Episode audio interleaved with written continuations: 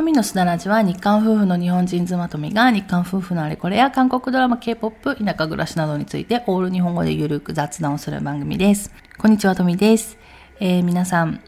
2週間ぶりでしょうか。まあ、あのー最近はですね、生配信と、えー、すだらじと交互にやりたいなと思っているので、まあ、2週間秋ぐらいになるのかなと思いますけれども、あの、先週の生配信ラジオがですね、意外に2時間ぐらいすごい盛り上がっちゃって、えっ、ー、と、楽しかったんで、あっという間の2時間だったんですけれども、私たちもですね、あの、聞いていただいた方いかがだったでしょうか。あの、生配信ラジオですね、一応、あの、すだらじの代わりにっていうところで、土曜の、まあ、夜ぐらいにやろうっていうのは一つあるんですけれども、やっぱ土曜の夜固定しちゃっていいのかな、みたいなことも思ってて、まあ、基本固定は、えー、しようかなと思ってるんですけれども、その他にもですね、平日の昼間とか、あもちろん今はですね、私仕事してるので、あの、できないこともあるんですけれども、まあ、いつかもう少しちょっと自由の身になったら平日の昼間だったりとか、あと平日の夜とかもやったらいいのかなとか、でも平日の夜やるんだったらいつやろうかなとかですね、あの月目は普通に喋らじ更新してるので、いつやった方がいいのかなとか、あと何喋ったらいいかなと思って、もっとあの気軽にいろんなこと聞いてもらってもいいんですけれども、あの何喋ろうかなとか、あとなんか、なんか企画してやったらいいのかなとか、いろいろちょっと考えてはいるんですね。で、この前の生配信はですね、ちょうど、えっと、生配信の前の日か前、前々日かに、あの、同様の話になって、韓国のですね。で、それで、あの、えっと、おたまじゃくしとカエルだったかな。あの、同様の、あの、あの話題になって、で、その時に、じゃあ次歌いますみたいな流れになって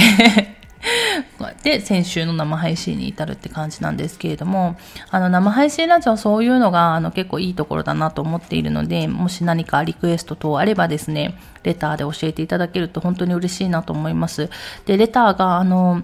レターがですね、送っていただいた方の、あの、お名前っていうのは見れないんですね。皆さん、あの、えっと、スタンド FM にあの加入というか、そういう時にお名前つけたりとかあると思うんですけれども、あの、ないので、どなたが送ってくださってるのか基本的にわからないので、もし、あの、よろしければ、あの、ラジオネーム書いていただけると嬉しいですし、えっと、レターは、まあ、内容によりますけれども、基本的には、あの、生配信で紹介いたしますので、もし紹介されたくない場合には、あの、えっ、ー、と、生配信で紹介しないでくださいというお話を書いていただけるといいのかなと思います。で、今までのアーカイブもですね、結構溜まってきまして、この前のあの2時間生配信もまあ意外とすごい楽しかったんですけれども、あの、ただ、あの、喋らずみたいに、えっ、ー、と、ただただ公開っていうのはちょっと難しいかなと思ってるので、えー、過去のですね、アーカイブもちょっと違う方法で限定的にあの、アーカイブ公開しようかななんてことも考えております。はい。ということで、えっ、ー、と、生配信ラジオの話、ちょっとやってしまいましたけれども、えっ、ー、と、ちょうどですね、今、ゴールデンウィークというところで皆さん、いかがお過ごしでしょうか？私はですね、私は？私たちはなるのかな？えー、カレンダー通りのお休みになりますので、私まだ仕事してるので、えっ、と、カレンダー通りのお休みっていうところで、えっ、と、金土日3連休やって、月曜日行って、火水木お休みして、金曜日仕事行って、て、で、土日ですね。私はちょっと土日月までお休みになりますけれども、あの、そういう風になっております。で、ゴールデンウィーク、せっかくゴールデンウィークだしどっか行くんですかって思う方もいらっしゃるかと思うんですけれども、どこも行きません。えー、基本的にですね、あの、人が多いところが旦那し嫌いですので、あの、すぐ疲れちゃうんですよ。なので、まあ、田舎に引っ越してきたっていうのが一つありますので、やっぱりね、ゴールデンウィークとか連休だとやっぱ人多いところが多いですので、なんでどこも行かないっていうようなゴールデンウィークになるかなと思います。ただですね、あの、せっかくゴールデンウィークっていうところで、あの、お友達がですね、お家でバーベキューしようというところで、まあ、私たち二人ですね、旦那氏と私と、あともう一家族ですね、だけでこじんまりとお庭でですね、バーベキューしようかなと思っております。で、えっと、一週間ぐらい前だったかな、何日か前の天気予報で私たちがバーベキューする日がですね、ちょっとあの天気が心配だったんですけれども、なんとかあの天気良くなりそうなので、今から楽しみにしてます。で、田舎のあの、えー、一軒家に住んでる人たちですね。まあ、うちもそうですけれども。ね、あの、まあ、大体ね、田舎の一軒家は、えー、庭付きが多いですので、まあ、そのお友達のお家もですね、そのお友達のうちは広いんですよ、庭が。ね、あの、その広い庭で私たちも初めてバーベキューをするので、えっ、ー、と、楽しみにしているというところで、またですね、バーベキューしたら喋らずでお話するかもしれませんね、思い出したら。はい。ということで、皆さんはどのようなゴールデンウィークを過ごすのでしょうかもしかしたらですね、ゴールデンウィーク中に韓国語をたくさん勉強しようと思う方もいらっしゃるのかなと思います。せっかくですね、時間があるから勉強しようと。私もですね、昔は多分そうしてました。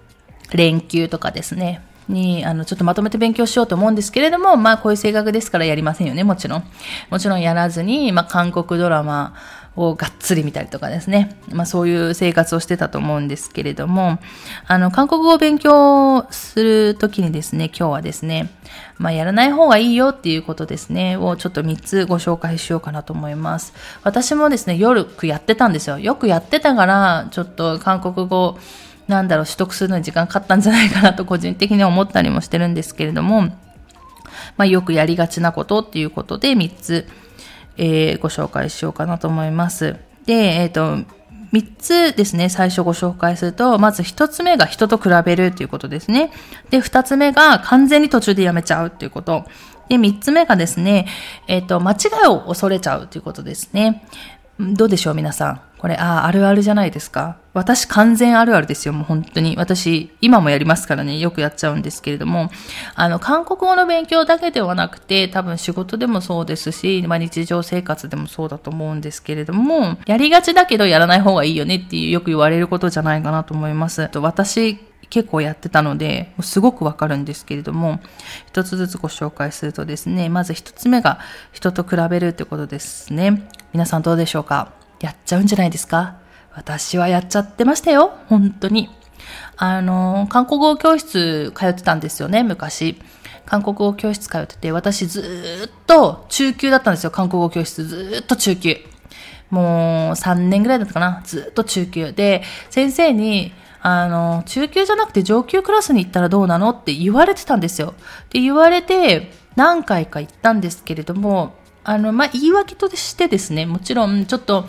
えっ、ー、と、時間帯的に私行くの大変だった時間っていうのもあったので、まあ、なかなか難しいなと思ったのもあったんですけれども、あのー、行って何回か行った時に、周りの人たちがなんかすごく上手に見えて、で、それで、無理って思ったんですよ。いや、上級クラスなんてついていけないと思ったんですよ。で、それでずっと中級、ずっと中級に通ってました。甘いですよね、多分。中級、分かってるのに、上級に行かないってっていうところですよね。中級は中級の表現しか出てこないので、やっぱり、そこまでしか身につかなくなっちゃうんですけれども、上級はまた違う表現出てきたりとか、やっぱり上手い人の、あの言い方だったりとか、使い方っていうところも一つ勉強になるんですよね。自分は理解できてなくてもやっぱ勉強にはなりますし、でも私はそこに上級のクラスに行って落ち込んだんですよ。私なんでできないんだろうって。同じ年ぐらいの女の子がめっちゃペラペラで喋ってるのとか見て、本当に落ち込んだんですよ。で、あの、いや、無理って言ってずっと中級クラスだったっていうとこですね。多分あれ無理して上級クラス行ってればもうちょっとあの伸びたんじゃないかなと思うんですよね。だから、やっぱり、あの、みんなやりがちですけれども、あの、他人と比べずに、昔の自分と比べる自分、昔の自分に比べてどれだけできるようになったかっていうところを比べた方が、自分にとってはいいんじゃないかなと思いますね。韓国を勉強するときにやっちゃいがちですけれども、まあ、昔の自分と比べた方が、というか韓国語のですね、実力伸びるんじゃないかなと思います。で、二つ目がですね、途中で完全にやめるっていうところですね。で、あの、まあ、一えっ、ー、と、前のですね、人と比べるにちょっとつながるんですけれども、他の人と比べて、あ、自分できないわって言って、もうやめようみたいな、落ち込んでやめるみたいなパターンが多分一番、まあ言葉悪いですけど最悪かもしれなくて、本当に途中で完全にやめることだけは避けた方がいいなと思います。ただ、でも、韓国語を勉強しながら、あ、もう韓国語を勉強したくないって思うことあると思うんですよ。私はもうよくありました。よくあったので、韓国語の勉強はやりませんでした。だけど、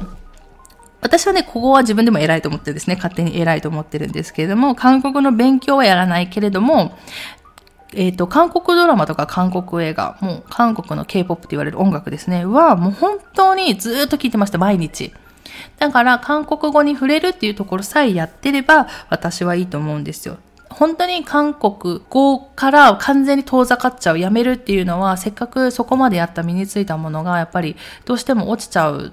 やらなくなっちゃうと落ちちゃうので、本当今の私みたいな感じですよ。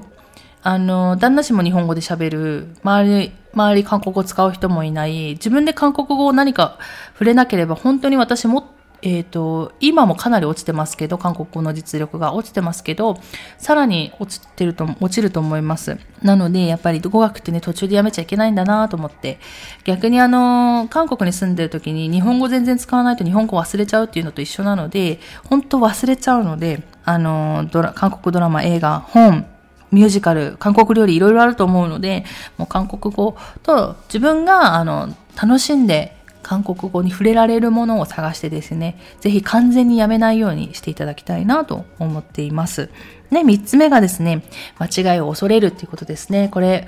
私ね、今もやっちゃうんですよ。旦那氏が言うじゃないですか。もっと自信を持ちなさいみたいなことね、よく私言われちゃう、言われるんですけれども、本当に私自信がないタイプなので、もう間違いを恐れてですね、言えないとかね、間違いを恐れて書かないとか、間違いを恐れて答えないということよくあると思うんですよ。あの、なんですけど、これ間違えた方が、あのー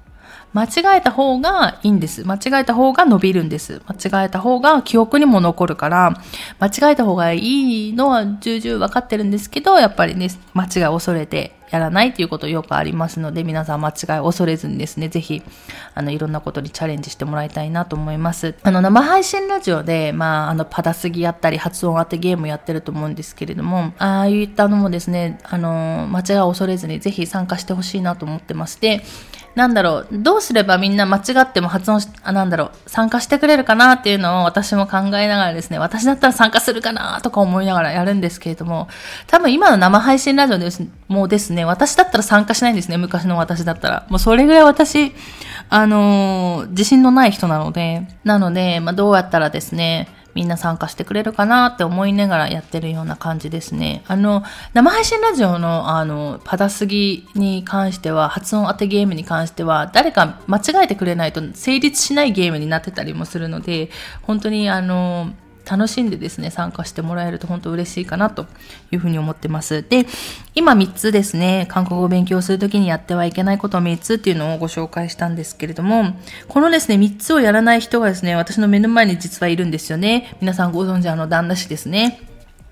あの人を、あの人って言っていいのかな？旦那氏はですね、もうとりあえず人はどうでもいいので人とは比べない。で、あの、日本語にとにかく触れてたってことですね。ね、ええっ、ー、と、あと、間違いを全く恐れないですね。皆さんご存知のようにですね。そうするとですね、あの、留学なし、えっ、ー、と、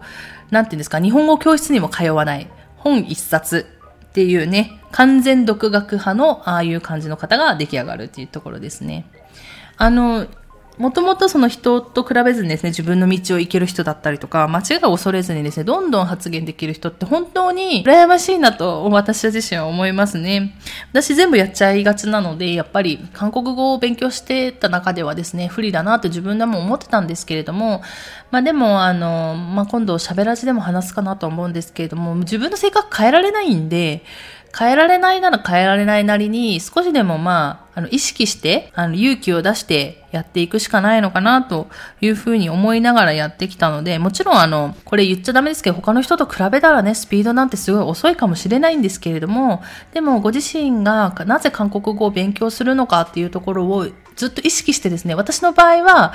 神話のメンバーが喋ってることを理解したいというそれだけだったんです、最初は。もちろん最初はですけれども。そこが目標だったので、別に人って関係ないし、別に間違えたっていいし、間違えないとね、神話の喋ってることずっと分からずじまいだし、だから、そういうことを自分でずっと自問自答しながらやってきたので、まあ、こういう3つのことやっちゃうと、どうしても、ぐーんって伸びるとこがやっぱりちょっとしか伸びなかったりするので、ぜひ意識しながらですね、この3つのこと、あの、やらないように意識してもらえたらいいのかなと思います。これはですね、本当に私が今振り返っても、やっちゃってたいけないことだなと今も反省しつつ、あの、この語学の勉強だけではなくて、これからの生活でもですね、できるだけ意識してやらないように、あの、やっているっていうところですので、皆さん、私と一緒に皆さん頑張っていきましょう。ということで、今日はこの辺で終わろうかなと思います。最後まで聞いていただいてありがとうございました。また次回の放送でお会いしましょう。そして、楽しいゴールデンウィークをお過ごしください。